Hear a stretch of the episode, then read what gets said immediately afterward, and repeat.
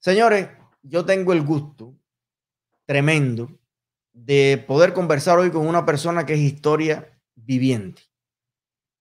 Es una de las personas más lúcidas, inteligentes, hermosos y aseados que yo he conocido en los últimos tiempos. Y es nada más y nada menos que un adolescente de 97 años. Escucha bien. 97 años. Y hoy le vamos a dar un gran aplauso, un gran recibimiento a esta gloria histórica que vamos a tener aquí y que tiene vivencias muy particulares y que puede explicarnos muy bien si Fidel era comunista, no era comunista, era un oportunista, se aprovechó de la oferta de la Unión Soviética, engañó a los cubanos, no nos engañó. ¿Saben por qué? Porque estamos hablando probablemente al triunfo del 59 del mejor amigo de Fidel Castro. El tipo que fue a recibirlo cuando salió de la cárcel de Isla de Pino. Una persona, una persona que luchó con él codo a codo, que lo llevó a Nueva York, que después fue con él a la gira Venezuela y América Latina, que no se despegó de Fidel ni un instante en todos estos primeros años y mucho antes de eso. Recibamos con un fuerte aplauso en directo al señor Luis Conte Agüero. Bienvenido. ¿Cómo está, profesor? Gracias. No has exagerado. no, no, porque efectivamente desde el comienzo de, de, Castro, Castro fue candidato anticomunista. Fíjate, Castro fue candidato por el Partido del Pueblo Cubano Ortodoxo, candidato a representante por la provincia de La Habana y yo por la provincia de Oriente. Yo vivía en Santiago de Cuba. Y con el presidente del Partido del Pueblo Cubano Ortodoxo, Emilio Ochoa, estuvimos de acuerdo y postulamos a Castro candidato anticomunista por La Habana y yo fui el candidato por Oriente. Pero que inesperadamente Fulgencio Batista y Saldívar dio un golpe de Estado un 10 de marzo, canceló las elecciones y entonces Castro finalmente se fue para las montañas, para Sierra Maestra. Esa es otra historia que podemos eh, desnudar. Anticipo, por ejemplo, que Fidel nunca participó en un combate. Lo demás es falso y lo puedo probar como se dice en derecho, ¿no? Suficiente y bastante. Fidel no peleó en la Sierra Maestra. En ningún combate participó. Y esa idea eh, la podemos desarrollar si quieres ahora mismo. A mí me gustaría comenzar, profesor. Eh, ¿Cómo llega usted a recibir? Eh, vamos a empezar por los hechos del Moncada y el encarcelamiento de Fidel y ese, usted está en la foto cuando salen ellos de la cárcel de Isla de Pino. Si podemos empezar un poquito en resumen con esta primera etapa, asalto al cuartel Moncada y eh, qué sintió usted o cómo, cómo llega usted a recibir a Fidel cuando él sale de allí. ¿Cómo no? Lo que pasa que, bueno, eh, yo estaba pensando primero, eh, empecé por la sierra, empecé por la culminación, pero evidentemente tu idea es eh, absolutamente correcta. Eh, conocí a Fidel en la Universidad de La Habana. Él fue elegido por una asignatura, antropología jurídica. Él estudiaba derecho y yo estudiaba derecho también y estudiaba filosofía y letras. Finalmente me gradué de doctor en filosofía y letras y no quise terminar la carrera de derecho porque el Partido del Pueblo Cubano Ortodoxo era un partido de gente más bien sin recursos. Y tenía la amenaza de que sería un abogado gratuito de todo el mundo cuando me graduara de derecho, de manera que en derecho aprobé el primer año, el segundo año, cosas del tercero y dije, no termino porque voy a terminar en el partido, fíjate, en el partido del pueblo cubano el lema era vergüenza contra dinero. En realidad era vergüenza contra dinero mal habido, dinero robado, logrado por métodos siniestros, oscuros, en fin. Pero en realidad el lema era, eh, sí, vergüenza contra dinero mal habido, pero lo que se popularizó solo era vergüenza contra dinero. Y yo decía, si me gradúo de abogado, voy a ser el abogado gratuito de todo el partido del pueblo cubano ortodoxo. Así que solo me gradué. te iban a decir, eh, oye, pero, pero imagínate tú, estás cobrando. no hay duda ninguna. Solo me gradué y ese es mi doctorado en filosofía y letras y no en derecho. Que por cierto, hoy soy un asesor de un abogado muy popular no es un comercial, pero es una mención, el abogado Alexana. Yo ah, trabajo con él hace muchos años, muchos años, etcétera, y eh, creo que estoy siendo, pues, asistiendo en un propósito útil desde el punto de vista eh, jurídico. Volviendo a Castro, Castro era más anticomunista que yo. Él se había educado eh, en colegios religioso. Yo era fundamentalmente religioso también, pero no tenía tanto esa estructura, ¿no?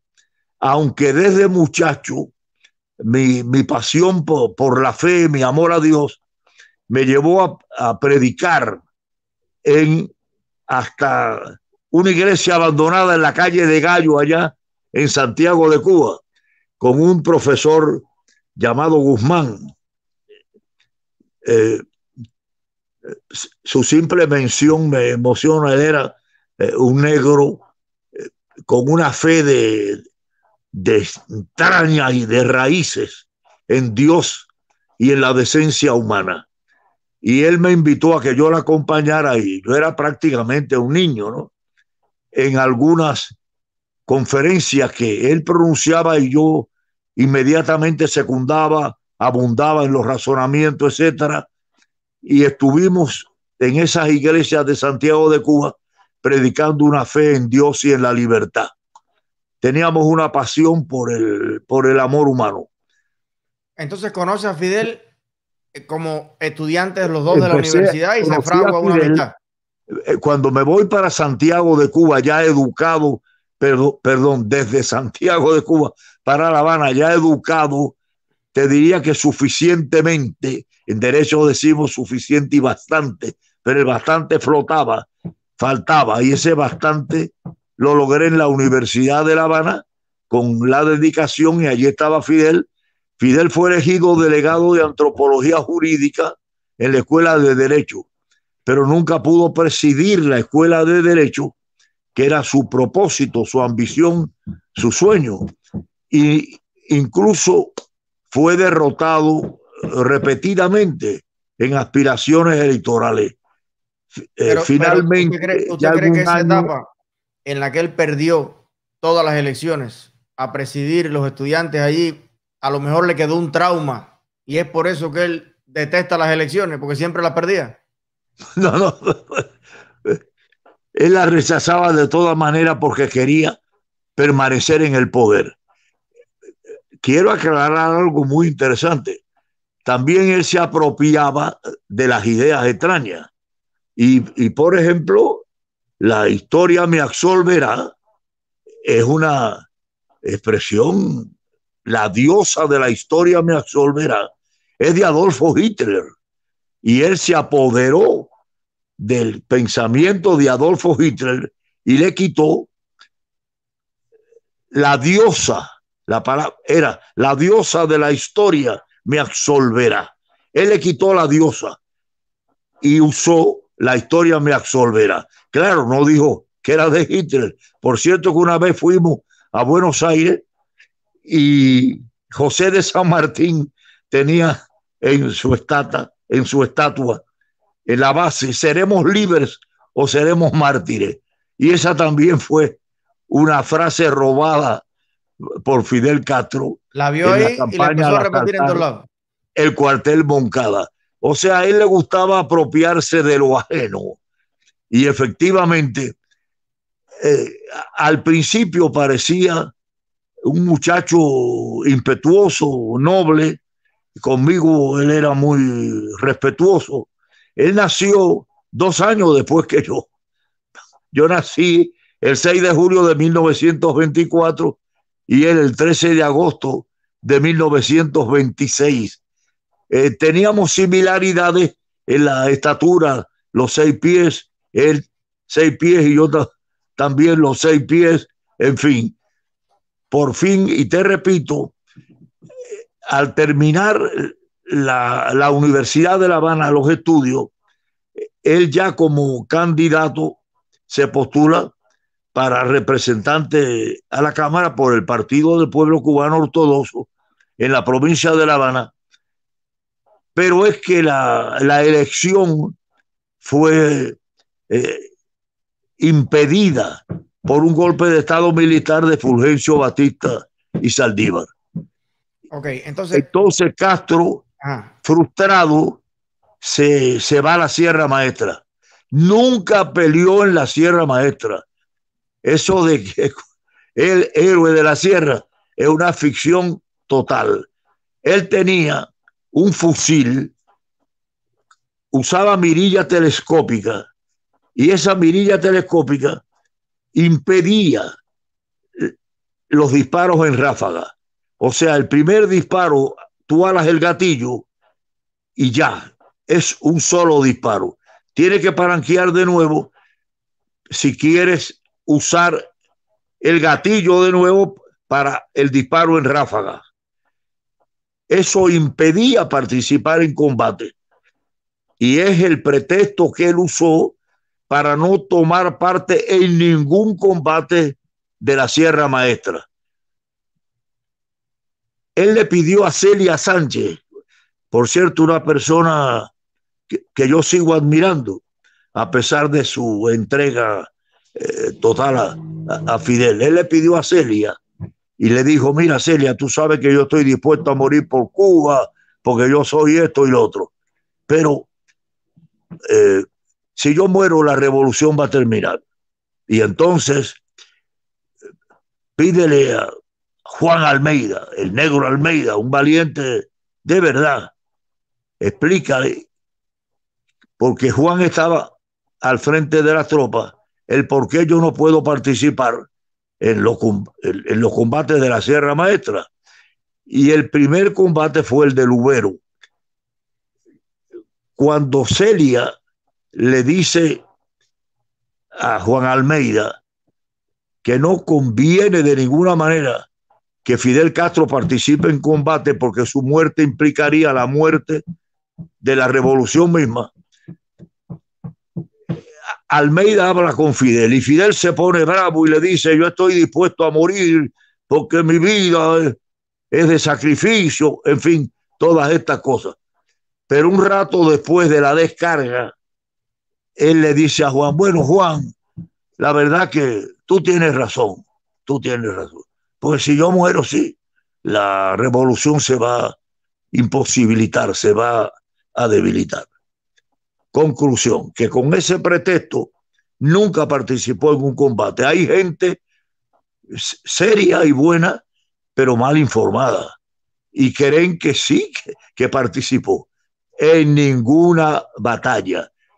El, el único disparo, él hizo dos disparos en la sierra, uno que mató una vaca que consumieron y el otro un disparo muy lejano para que los que estaban en la zona del Ubero, en la zona del Ubero de la Sierra Maestra, iniciaran la batalla contra las Fuerzas Armadas de, de Batista. Por cierto, la madre de Fidel y otras personas le habían dicho a Batista que por favor, ese, en fin, le, habían dado la coba, como decimos popularmente, para que no fuera tan represivo en la fuerza, porque Fidel era un, iluso, en fin, y Fidel estuvo varios meses en la sierra sin combate alguno. cuando se produjo, se produjo el desembarco en el, en el barco pequeño que que él llegaba, que él llevaba, habían convenido una orden de levantamiento en Santiago de Cuba. Ya yo estoy un poco olvidadizo, como comprenderás, ¿no? Después, después te explico por qué tanto. Y Fidel compra un barco demorado, pequeño, y lo llena de gente. Era un barco como de, no me acuerdo bien, de 32 o 34 pies de, eslora, nada más. Y lo llena de gente para demorar la travesía. Y cuando él da la orden de disparar, de comenzar la guerra en Santiago de Cuba, y él arranca en el, en el barco, imagínate, los muchachos de Santiago, eh, había como tres o cuatro muy valientes y mu murieron un par de ellos, varios de ellos, fue un fracaso y él no llegaba, porque el propósito de él era ver cómo se iniciaba la batalla en Santiago de Cuba sin el riesgo de él. O sea, Llegó el barco. se podía calcular que no había forma que con ese personal y ese barco iba a llegar en el tiempo que estaba comprometido. Imagínate tú que él llena el barco donde cabían, te repito, ahora no, no preciso, si 32 o 34 personas, él lo llenó de gente para que no llegara a tiempo. Y efectivamente, la gente que se alzó en Santiago de Cuba fue muerta. Por, por lo menos eh, Otto Parellada, en fin, por lo menos tres de ellos murieron en el alzamiento de Santiago y él llegó tarde. Luis. Y entonces los que llegaron tarde en, en ese, en, en, ese combate, algunos murieron porque fueron reprimidos por las tropas de Batista desde que desembarcaron. Pero en ese mismo desembarco, Fidel fue cauteloso y donde murieron muchos en ese desembarco del 26 de julio, en fin, él no murió. Con un par de ellos pudo subir a la Sierra Maestra. Después, estando ya en la Sierra Maestra, la madre de Fidel estuvo en las gestiones diciendo que, que Fidel era un apasionado, un idealista, etcétera, pero que, por favor, bueno, conclusión, que Batista, que tenía también su, sus condiciones en ese sentido de hombre cariñoso, claro que era, fue un dictador, pero tenía ciertos sentimientos, pues aceptó. Y Fidel estuvo en la Sierra Maestra sin pelear, repito, no sé cuántos meses, siete, ocho, nueve meses. Cuando ya él tenía alguna de la gente, también, no mucha, pero suficiente para comenzar la lucha, es cuando da la orden, cuando hace el show este, y efectivamente se produjo la batalla del Ubero, que es la primera batalla de la Sierra Maestra y que fue también la primera, el primer triunfo del esfuerzo revolucionario. El, el, el héroe de eso es este muchacho, el negro Juan Almeida, valiente, eh, el compositor de, a la Virgen del Cobre, eh, eh, en fin, Luis, un eh, verdadero eh, romántico y valiente. Por, por, por tema de, de, tiempo, eh, a mí me interesó mucho de nuestra conversación la parte eh, filosófica, las convicciones, las ideas reales o ficticias de Fidel Castro al triunfo de la revolución. Me gustaría bueno, la, primero, la, la primera idea en nombre de todos nosotros, somos casi personas en vivo que lo estamos escuchando, que usted sea también un poquito de vez en cuando asesor de este programa y nos dislumbra algunas cosas de la historia, pero hoy me gustaría eh, que profundizáramos en ese primer viaje a Nueva York.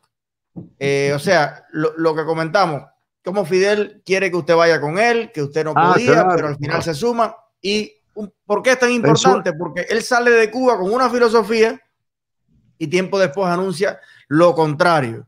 Entonces, vamos a ese viaje en Nueva York y, al viaje a América Latina y qué pasó en ese tiempo. Bueno, en ese viaje a Nueva York yo llegué, no quería llegar porque tenía la radio, la televisión, yo era desde el punto de vista popular el más escuchado de, eh, en la nación cubana.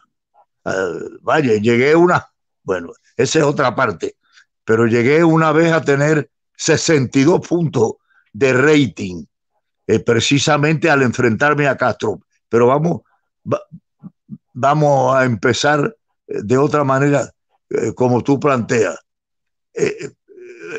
cuando hay una, perdóname que haya cierto tropelaje o atropello, no te puedes olvidar de mis 96, me echaste 97, no, no, no, no, son 96 y pico. Nací el 6 de julio de 1924. Así que me faltan algunos meses para haber vivido los 97. la mayoría, la mayoría de edad. 97. El, 6 de julio que viene ya empezaré a vivir el, 98. Eh, yo le llevaba efectivamente eh, dos, años, dos años a Fidel. Y te repito, Fidel eh, era entonces más religioso que yo. Yo era religioso desde que nací, pero él lo era eh, desde el punto de vista de, la escuela, de los curas, en fin. Y lo mío era uh, una pasión humana eh, por Dios eh, y por la libertad. Tenía ese fuego interior de la fe que tanto moviliza y que tanto reivindica. La, la, cosa con Fidel en ese viaje, él pide que yo vaya. Yo estaba en la resistencia porque tenía, repito, Radio Progreso, CMQ, Radio Progreso en la radio, CMQ, un periódico un poco festivo, zigzag, el, eh, los periódicos oficiales en Cuba. O sea, tenía una popularidad extraordinaria y yo no quería cesar de pronto aunque fuera por unos días nada más las transmisiones. Final, pero prácticamente Fidel se inmovilizó un poco para que yo llegara. Tuve que llegar y en una cuña descubierta, abierta, estaba el chofer Fidel y yo y saludábamos al llegar al pueblo allá en, en Nueva York. Estuvimos en un acto de Nueva York.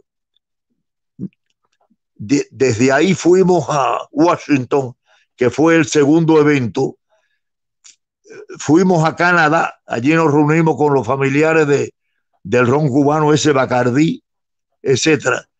Y de ahí bajamos con rumbo a América Latina. Fidel me dijo, si no vas a América Latina, yo no voy, porque no tengo, bueno. Entonces Fidel era anticomunista en su pronunciamiento. En Nueva York le hicieron una grabación, el Times y los periódicos, en fin, y, él dice, eh, and of course, I am not a communist. Él, repite constantemente y esa palabra, el New York Times, el, en fin, toda la, prensa de Nueva York repetía la imagen de Fidel afirmando que él no era comunista. Así que eso fue eh, una definición. Cuando regresamos para América Latina, cuando viajamos para América Latina, Trinidad, Brasil, estuvimos con el presidente de Brasil, una reunión en la que tuvimos él y yo, en fin, después bajamos más al sur, en Argentina, en Uruguay, en, eso, en esos países, todos los pronunciamientos de Castro fueron anticomunistas, definidos. Él quería convencer del anticomunismo. Hay un momento en que yo tuve una duda conversando, en, eh, eh, creo que fue en Trinidad, en el camino, porque él no quería impedir al Partido Comunista que estaba ya surgiendo en, eh, en, La Habana, en, en, Cuba. Y cuando él me dice que, que él no, yo no soy el jefe de los comunistas, yo dije, no, tú eres el dueño de Cuba, porque toda la nación está contigo. ¿Cómo es posible que me vengas a, decir eso?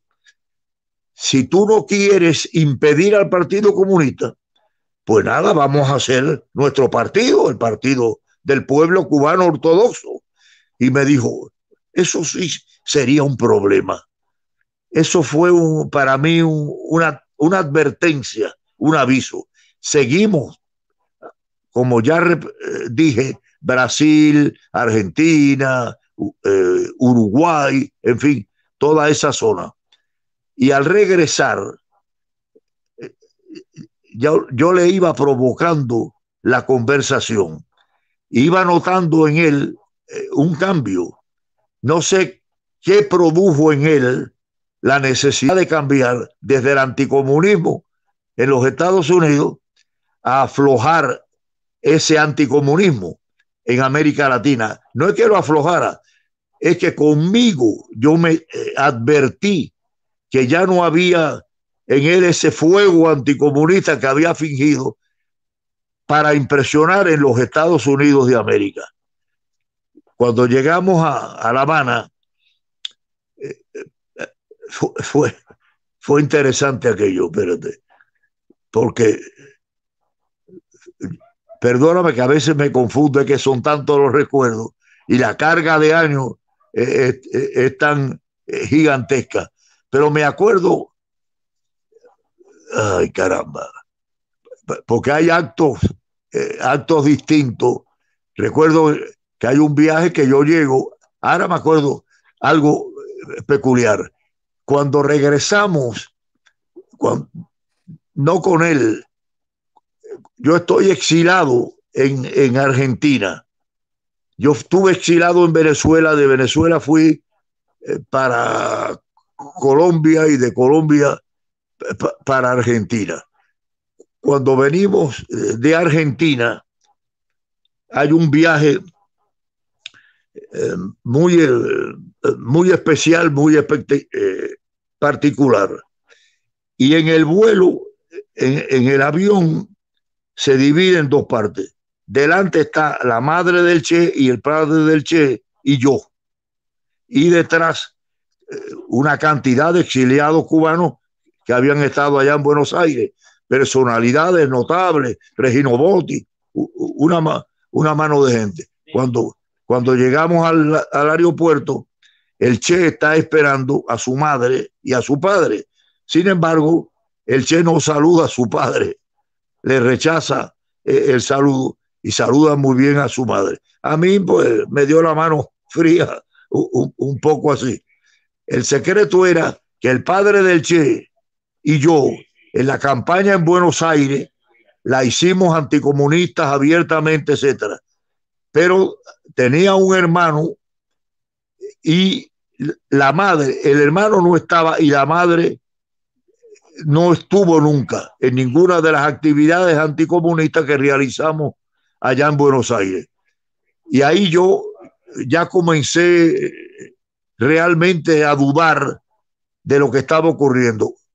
Esto es una vez, pero después con el viaje que hicimos con Fidel, al regresar y yo plantearle la necesidad de impedir el comunismo en la libertad de que gozaba en La Habana y en las actividades, y en la respuesta de él extraña, empezó a nacer en mí y a crecer eh, la sospecha de la traición. Y cuando llego, llegamos a, a la radio y, a la televisión y a mis programas, hay dos incidentes fundamentales. El presidente de, de Cuba era Manuel Urrutia Lleó, un abogado. O sea, el presidente de esta revolución que Fidel protagonizó. No hay duda de que Fidel era el protagonista.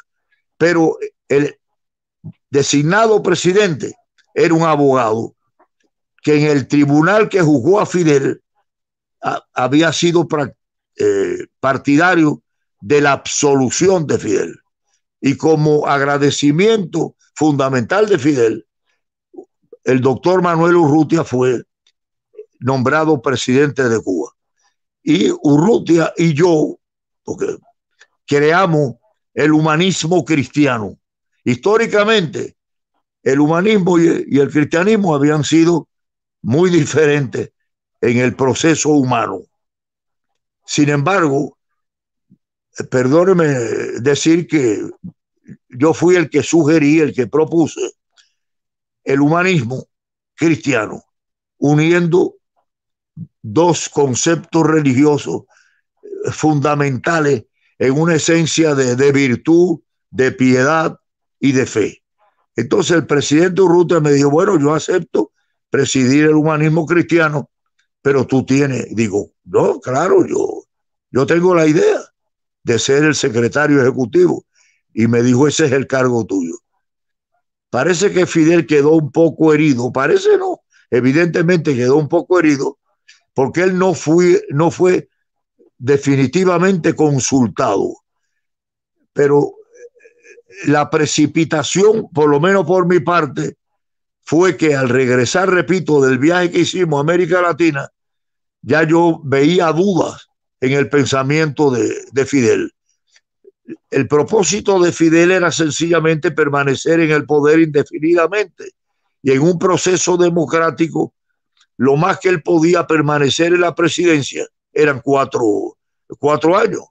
Y como él quería ser pues un jefe eterno y un poco lastimado además porque la decisión del nombre de la revolución, él no había estado, sino Urrutia y yo con el humanismo cristiano, cuando Fidel hizo el viaje a los Estados Unidos y yo vine con él, hay un momento en que yo tengo que ir a Texas, Houston, a salir a, buscar la libertad de un mexicano que era el que había encontrado el, bar, el, barco de, eh, contratado, ¿no? El Granma, el barco de, de, Fidel, que por cierto alguna gente pensaba que era eh, Granma con doble M como gramática y era en realidad Granma, que es gran mother, ¿no? gran mamá, e, etcétera. Y ahí se produce, se produce un, una serie de, de rarezas que la revolución, que no se podía entender, pero que habían sembrado en mí eh, una inquietud eh, más que religiosa, eh, filosófica, eh, tal vez. Cuando, cuando Raúl Castro, cuando Raúl Castro viene en el avión conmigo a Houston, en Texas, para la gestión de liberar al mexicano, el, el avión era pequeño eh, en cuanto a los asientos, tenía dos asientos fundamentales nada más. Y yo estoy en la ventanilla del asiento primero y Raúl se me sienta al lado y me dice, Conte, eh, yo creo que la filosofía de la, de la revolución debe decir, eh, el humanismo, la, religión es humanista, en fin, en fin pero sin precisar eh, una ideología de religión desde el, desde el primer presupuesto. Y yo dije, Raúl, el gobierno fundamentalmente es Fidel.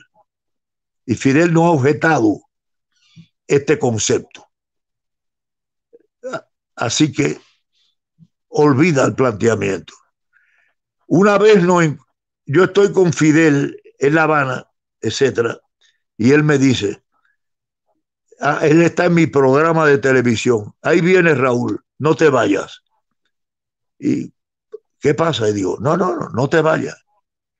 Raúl venía a hablarle, se atreve por fin más o menos. El planteamiento era este. Raúl se oponía a que el jefe del ejército no quería aceptar un planteamiento que fuera eh, un poco marxista, porque Raúl ya había colado en, como jefe de la Fuerza Armada la cosa semi-marxista, pseudo-marxista, en la filosofía de las Fuerzas Armadas. Y el, este, el contrario, el jefe del ejército, o sea, las Fuerzas Armadas incluye ejército, aviación y, y, marina. El jefe del ejército se oponía a meter la cosa medio comunistoide en el pensamiento de la jefatura del ejército. Y por cierto que cuando Raúl le dice a, Fidel, Fidel le dice, no, yo no puedo quitarle eh, eh, su fuerza al jefe del ejército, su, eh, la fuerza de, de su mando sobre su ejército. Raúl entendía que él, como jefe de la Fuerza Armada, debía de determinar sobre el ejército, sobre la marina y sobre la aviación. Pero Fidel lo rechazó porque estaba delante de mí de una serie de gente que ya estábamos cuestionando estas luchas internas, estos pensamientos internos. La definición eh, fue eh, finalmente por parte de Fidel, te repito, en una medida chocante, me quería posteriormente eh, hasta fusilar. Fidel pronunció un discurso de cinco horas o algo así, enero, febrero y marzo del año 60. Perdóname volver atrás, en el año 59 él destituyó Fidel al presidente Manuel Urrutia. Cuando Fidel renuncia a ser el primer ministro en un momento dado, y estoy echando un poco atrás, y cuando Raúl viene a informar de que Fidel va a hablar esa noche, habiendo renunciado a ser el primer ministro, el que está presente en, en la CMQ soy yo, y quien tiene que reportarlo, etcétera, soy yo. No había otra autoridad en ese momento. Cuando Fidel llega esa noche a las nueve de la noche a transmitir en un programa ante la prensa que no era el mío, yo estoy de noche.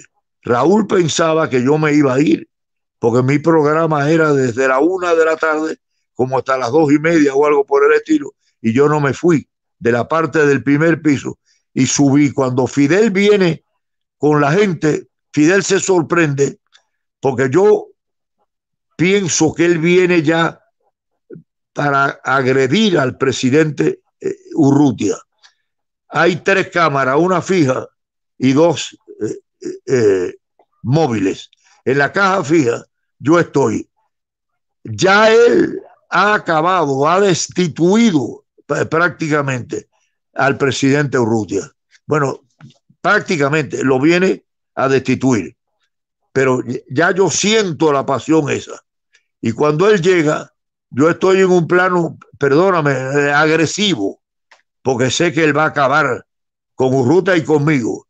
Él se impresiona al verme y decide no actuar y me da la mano, la mano fría. Y yo dije, creo, creo que me salvé. El público uh, empezó con el murmullo. Conclusión, que esa noche él acabó con Urrutia y a mí me lo vio. No, porque el compañero, eh, eh, o sea, quiso evitar el incidente violento, porque, en fin, hubiéramos, hubiéramos peleado. Los dos teníamos seis pies, exactamente los dos de, de estatura y, y, cierto fuego, cierto fuego de lucha. Me elogió dos veces el compañero eh, Luis compañero Conteagüero, digo, anda, me salvé. Pero cuando salió de allí, ya estaba el plan de Urrutia, su discurso fue contra Urrutia, y Urrutia para salvar la vida eh, se refugió en una, de las embajadas que, por cierto, no me acuerdo cuál fue, y después cambió para la de, para la de México, y, y pudo, y pudo salvar la vida. El presidente Urrutia, después en el exilio, se unió con nosotros, con el Partido del Pueblo Cubano Ortodoxo, con Emilio Ochoa, en fin, con nosotros, en el enfrentamiento al comunismo y murió, y murió en los Estados Unidos. Luis, hay una serie de, perdón. Para, darte un, vaya, para que, para que tomes un traguito de agua, no sé si tienes agua por ahí. Cafecito, cualquier cosa para, relajarnos. Eh, hay una pregunta que te quiero hacer yo, porque hablamos de eso y a mí me impresionó mucho, pero la quiero dejar para el final, porque tú me contaste que la familia que más ayudó, financió y movió incluso a Fidel, porque todos estos viajes a América Latina y todo eso es pasaje de avión, es hotel. Bueno, eh, estaba tutelado por la familia Bacardí. bueno, fueron... Me, me, impresionó mucho, pero eso quiero dejarlo para el final porque la gente me está insistiendo mucho en que le pregunte qué cree usted que pasó con el tema de Camilo Cienfuegos, porque usted se refería al jefe del ejército, ¿se estaba refiriendo a Camilo Cienfuegos o a otro jefe del ejército? ¿Y qué volá con Camilo Cienfuegos?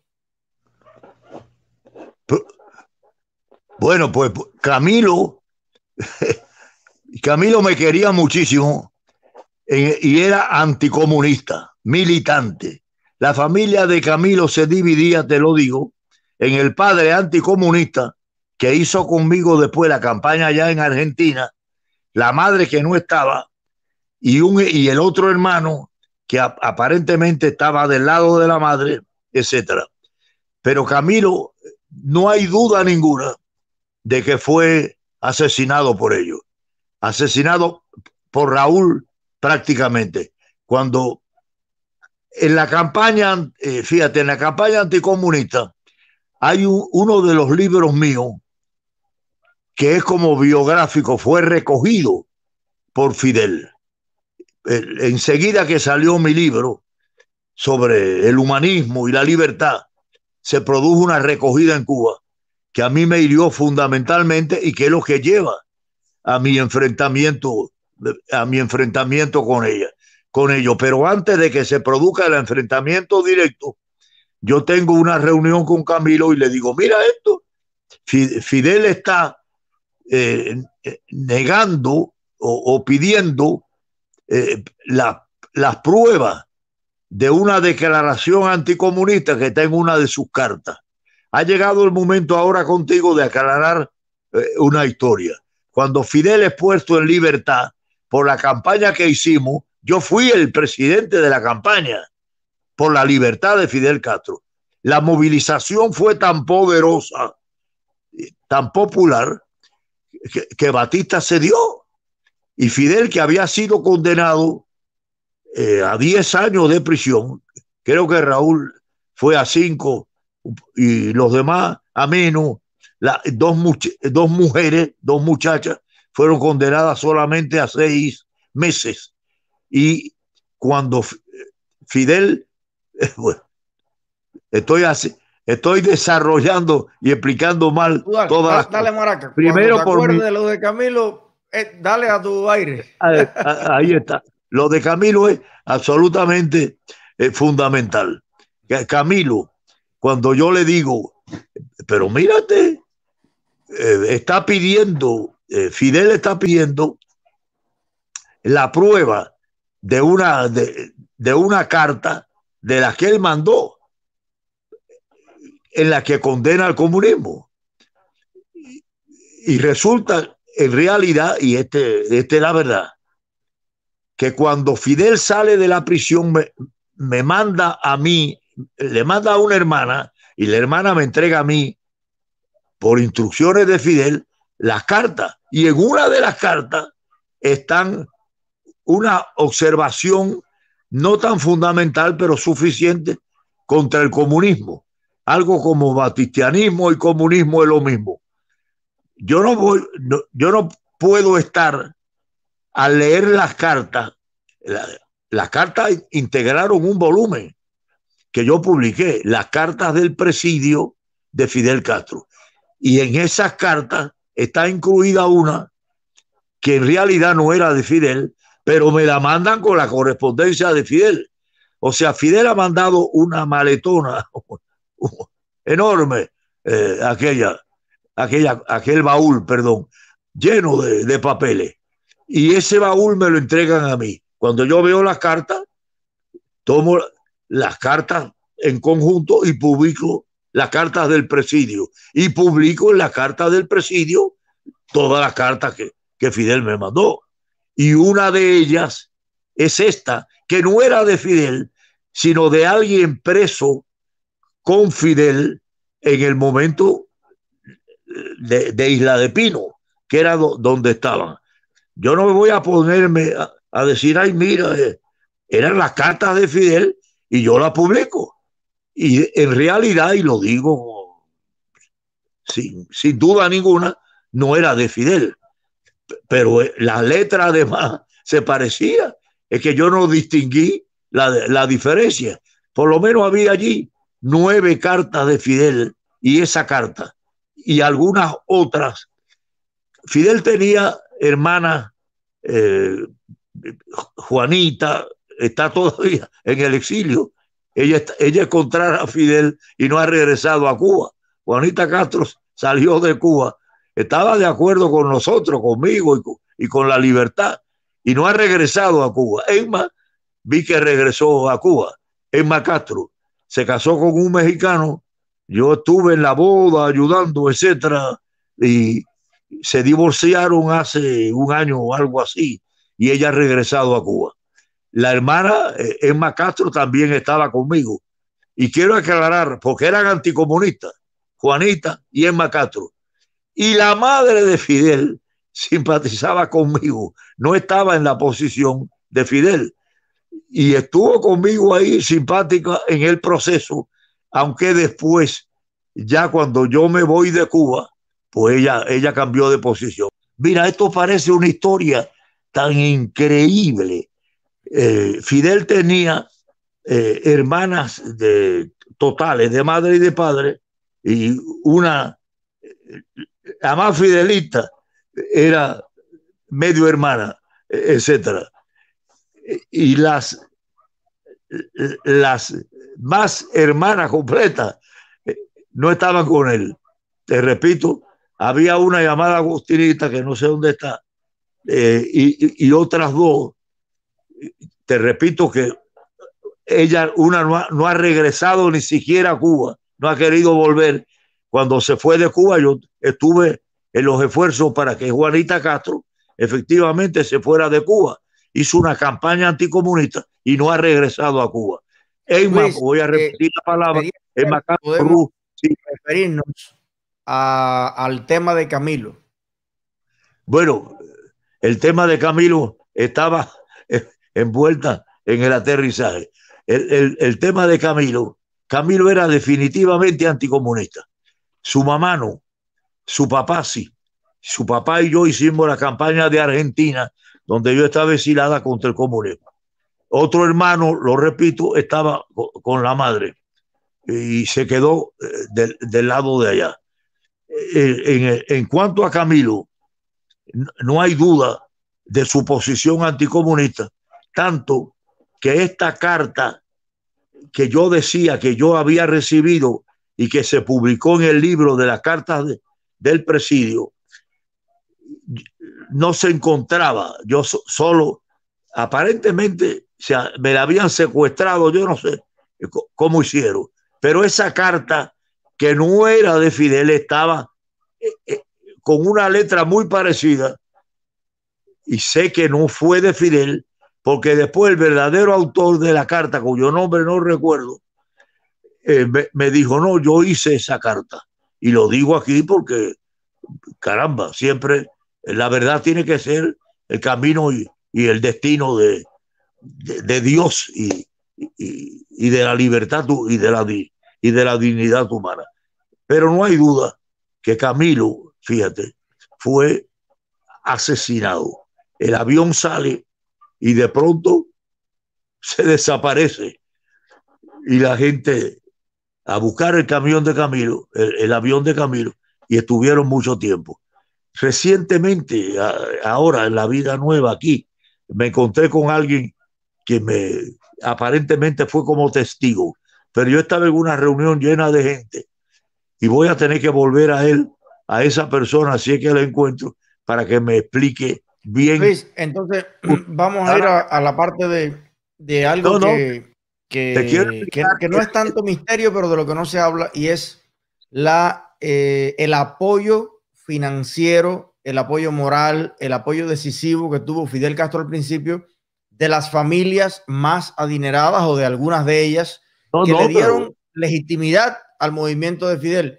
Aunque después las cosas han cambiado un poco. Bueno, profesor, ya hemos podido establecer que eh, cuando la gente se pregunta, bueno, ¿cómo tanta gente siguió a Fidel? Bueno, usted fue uno de, los, de sus principales colaboradores y usted corrobora con su propia experiencia que Fidel jamás en la vida eh, hizo una lucha para establecer el comunismo en Cuba. Eh, al contrario, lo negó todo el tiempo y, y tal vez aprovechó oportunamente del apoyo que le brindó la Unión Soviética y cambió o, eh, o, fue lo que más pensó que le convenía, pero jamás en la vida, digamos, ese fue el objetivo de la lucha. Ahora, consolidación de Fidel Castro en el poder. ¿Cómo es esto del apoyo de la familia Bacardí, que luego sufriera el mismo escarnio que, que todo lo demás y las nacionalizaciones y el fin, digamos, del, del, imperio Bacardí? Eh, por favor. No, te aclaro que el, el, imperio Bacardí no fue un imperio en el apoyo. No hay duda que tenía una simpatía y una contribución, pero el apoyo fue de todo el mundo del, del capital. Claro que eh, Bacardí es un símbolo eh, importante, pero fue todo el capital, porque el capital en Cuba estaba del lado de la democracia y del lado de la libertad. No estaba del lado de lo que prometía democracia, libertad. Claro. Oye, y Dios, oye, Dios, fíjate, yo te diría que sería Dios, democracia, libertad.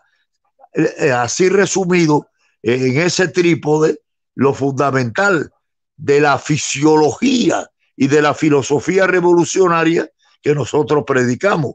Yo era un hombre de yo una, fe de raíces y de estrella en la libertad y en Dios. Y mi programa era un canto permanente de fe y de, y de todo. Y el capital cubano fue el apoyo.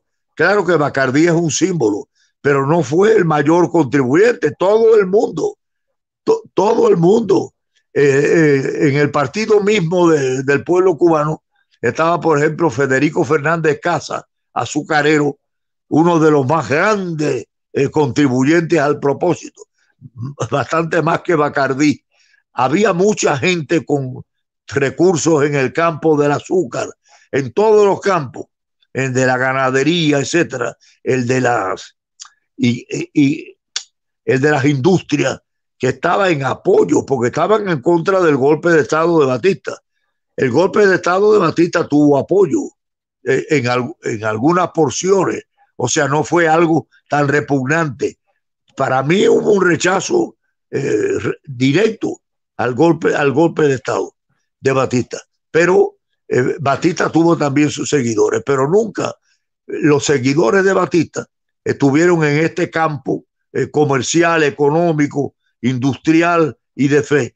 Eh, yo te diría que desde el punto de vista de, del nivel económico, Batista tuvo también cierto apoyo eh, popular en obrero, Mujal, la, Federación de Trabajadores de Cuba, tuvieron sus cosas de entendimiento con Batista, pero evidentemente la, ciudadanía más eh, preparada y con más recursos estuvieron en contra, porque se rechazaba. Eh, eh, en Cuba había una especie de martianismo, de cosa de Martí, en la pasión por la libertad, porque habíamos padecido la dictadura de Gerardo Machado y Morales por un tiempo. gobierno entra Batista eh, después de la revolución, gobiernos duros, eh, extraños, y siempre tuvimos la inclinación por la democracia, por Dios y, por la libertad. Pero había algo que ya los 90 y ¿cómo los 97 que dijiste tú, los 96 y medio que digo yo, me están afectando un poco los recuerdos, sobre todo porque últimamente he estado en retiro. Mira, me operaron hace muy poco e, este ojo. Operación, me, operaron el ojo, etcétera. Este me lo, el otro, e, el otro me lo lastimaron en Chile, donde me echaron ácido muriático los comunistas organizados frente a mi campaña en todos los países de América por la, por la libertad. Me prepararon una agresión brutal en Chile y el ojo derecho prácticamente me lo inutilizaron. Y lo digo así porque, en fin, es la verdad. Y he estado funcionando con un ojo izquierdo muy amplio que, que me ha cubierto todo el ojo derecho. Y ahora me operaron recientemente. Yo estoy operado recientemente y recuperándome eh, eh, de, Luis, de la eh, operación. Espero un par de semanas más ya, ya estar bien, pero okay. perdóname que no te oí. Sí, que me gustaría, hay dos frases que yo anoté. Recuerda cuando almorzamos juntos, yo anoté dos frases suyas, porque una cosa es usted narrando los hechos históricos de lo que usted fue parte, que es muy valioso para todos nosotros, pero usted es un gran filósofo también y es un pensador y una persona que tiene eh, su pensamiento un alcance universal.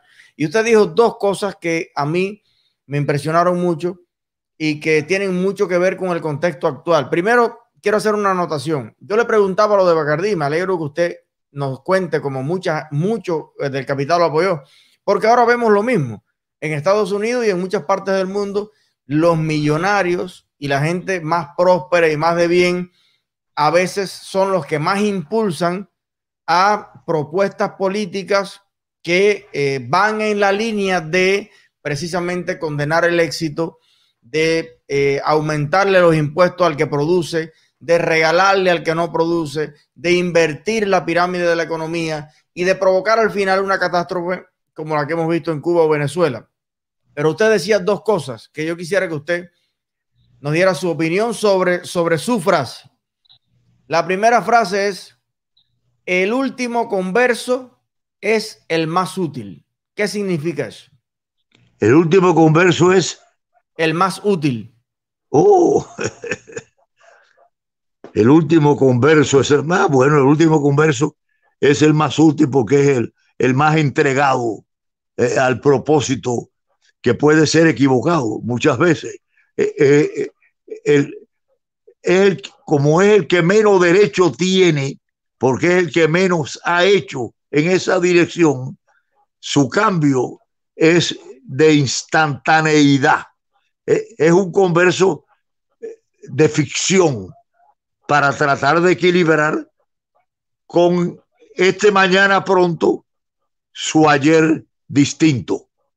sé que la explicación el que decide el último converso en realidad es el más importante porque es el que decide la, batalla. Es el que decide el final de la batalla. Y entonces se incorpora a la batalla en, en sentido y en humores de victoria, aunque no haya sido esencialmente un pensador en la dirección esta de triunfo. Puede ser sencillamente un arribista. Los arribistas son los primeros enemigos de la, de la decencia, de la verdad y de la libertad, pero tiene siempre un papel muy protagonista, por final que sea, en todos los propósitos de, de revolución y de historia. Bueno, escuchen los cubanos. Muchas veces. Escuchen los cubanos que cada vez que alguna persona cambie que no sé qué, no, no, no, no, mira, los hipócritas, los oportunistas, los que actúan por interés, todos tienen un papel en la historia un papel en la historia. Y antes o después lo que importa es el cambio. Eso es lo más importante. Así que eh, este juego táctico que es la política es muy importante entenderlo. El último converso es el más importante de todo. Bueno, el último converso es el que se apodera. El primero, el último converso es el primero en el ejercicio del poder usurpado, porque es el que eh, el que, el que arriba realmente al mando y al dominio. Lo demás ha sido un esfuerzo no estéril, son los esfuerzos contribuyentes, pero que no definen la victoria de, del, del, propósito. Es que la historia generalmente no termina como comienza, en verdad. Y muchas veces se produce una negación. El presidente Urrutia eh, que fue destituido por Castro y cuya vida eh, estuvo en peligro muchas veces, me confesaba después el cúmulo de frustraciones que, había ejercido en nuestra patria. Y, fíjate, Cuba es una sensibilidad un, tanto diferente. Recuerden que fue la última nación, no nación, el último, la última colonia, vamos, a redimirse de España. España siempre decía, al final más se perdió en Cuba, porque muchas veces el nivel de Cuba económico había sido superior al de la propia España. España recibía, eh, al producirse la libertad de Cuba, dejó de recibir mucho de lo que recibía. Muchas de las ventajas y de los progresos de Cuba llegaron, llegaron a España. Por eso la frase mm. más se perdió, más se perdió en Cuba. Así mismo. Mire, hay otra frase suya Mira, dígame. Hay la segunda y final frase suya que yo le quiero preguntar a ver qué cree de ella. Esta frase es suya, pero que a mí me, me gustó tanto que la anoté en nuestra primera conversación. La ideología entiende de emociones, no de lógicas matemáticas. ¿Qué significa eso? ¿Para bien o para mal? La ideología se nutre muchas veces de la emoción. La emoción es una fuerza en el poder de la ideología. Se piensa la ideología como algo superior, un resultado de filósofos y de pensadores. Sin embargo, la ideología determinante, que es la que participa en los esfuerzos que definen las posiciones históricas, es mucho más emoción puede ser oportunismo, oportunismo de la oportunidad que se aprovecha y es en definitiva la que, como se dice popularmente, se lleva el, gato al agua y, se concreta en el poder de la libertad. Después de eso, entonces los filósofos tienen que razonar para construirse el método que no ha sido aplicado, convertirlo en filosofía y estructurar como una especie de, de columna vertebral de un proceso filosófico. Pero en realidad las ideas son tan variantes y tan cambiantes que solo determinan en el proceso definitivo. Y ese proceso definitivo es el que queda como corona y, y como cúspide. Eh, eh, creo que por lo que dijiste estamos terminando esta entrevista, ¿sí? Sí. Así, ah, bueno. Me invita cuando quiera, porque hay tanto. Hay, oye, hay tanto. hay tanto que decir. Así es. Es que fíjate, me acabo de operar, señores, tengan piedad un poquito. Tengo los 96, caminando los 97, pero todavía estoy con píldoras y y fiebre y todo, pero tenía eh, una pasión de servicio que por eso decidí aceptar. si me vuelves a invitar, estaré mucho más sereno, mucho más normal. y ustedes pues, aplaudirán más todavía. Y hay una cantidad de preguntas, hay una cantidad de, de muestras de respeto, de cariño, de admiración eh, y además de agradecimiento, de que usted nos cuente todo esto que nosotros no lo vivimos, nacimos mucho después de todos los hechos que usted nos está contando y beber de una figura que estuvo ahí de primera mano, eh, este conocimiento creo que es un gran regalo que usted nos hace sobre todo a las nuevas generaciones.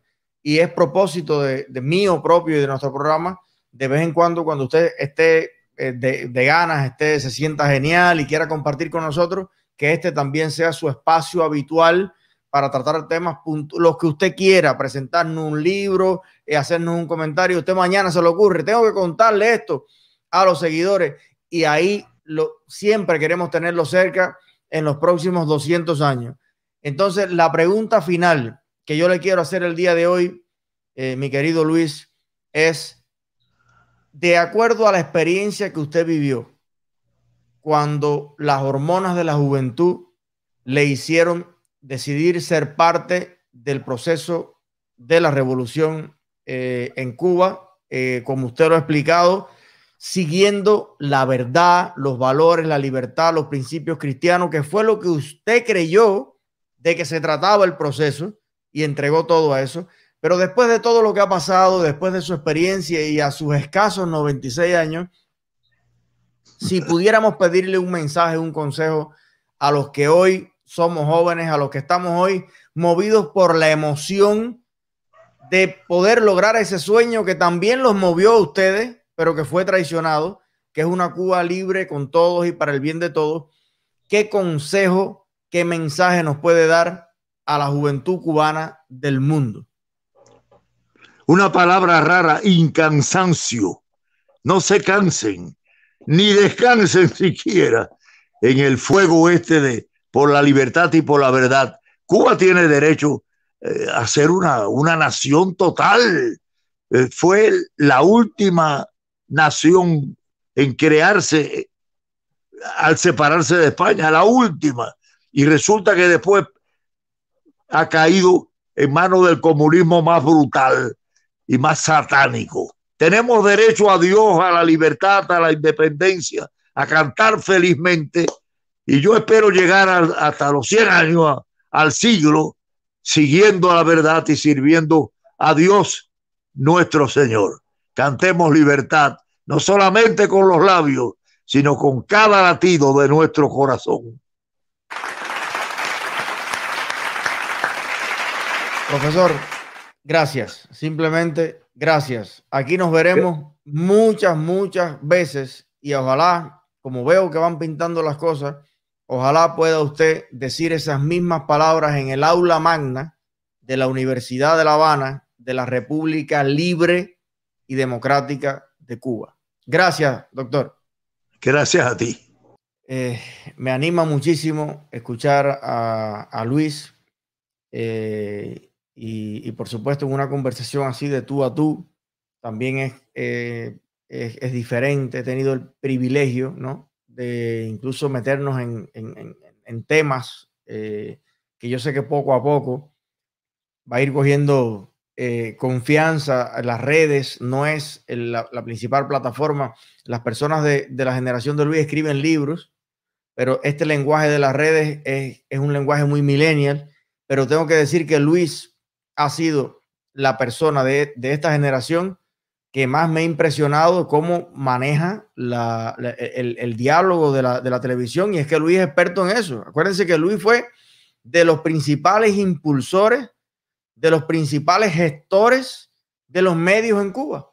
La CMQ, todo lo, él tenía decenas de medios bajo su eh, mando, bajo su tutela en, en Cuba. Y precisamente una de las cosas que más decepcionó a, Luis eh, Conte en Cuba fue precisamente cuando viene la ofensiva contra los medios, contra la verdad, contra los programas donde la gente expresaba lo que sentía.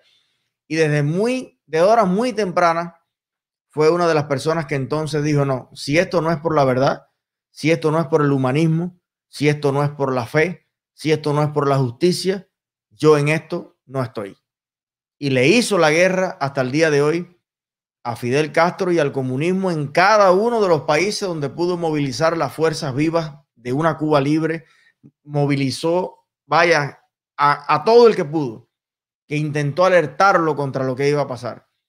Y es eh, una persona que tenemos un gran honor y un privilegio de estarlo escuchando eh, de su propia voz. Así que lo invitaremos todas las veces que sea necesario para disfrutarlo yo, por culpa de ese mismo sistema comunista, no tengo mis abuelos cerca, que fueron los que me criaron. Eh, y cuando escucho a Luis y escucho a personas y a caballeros como él, me transporto y es como si estuviera escuchando a, mis abuelos y lo hago con la devoción y el cariño eh, inimaginable que tengo deseos de, de, de escucharlos. Yo creo que los jóvenes de hoy Deberíamos regalarnos más escuchar a nuestros abuelos, sus aciertos y sus desaciertos, sus pasiones, las causas que los movieron, y podemos entender mejor de dónde venimos, cómo llegamos a este punto.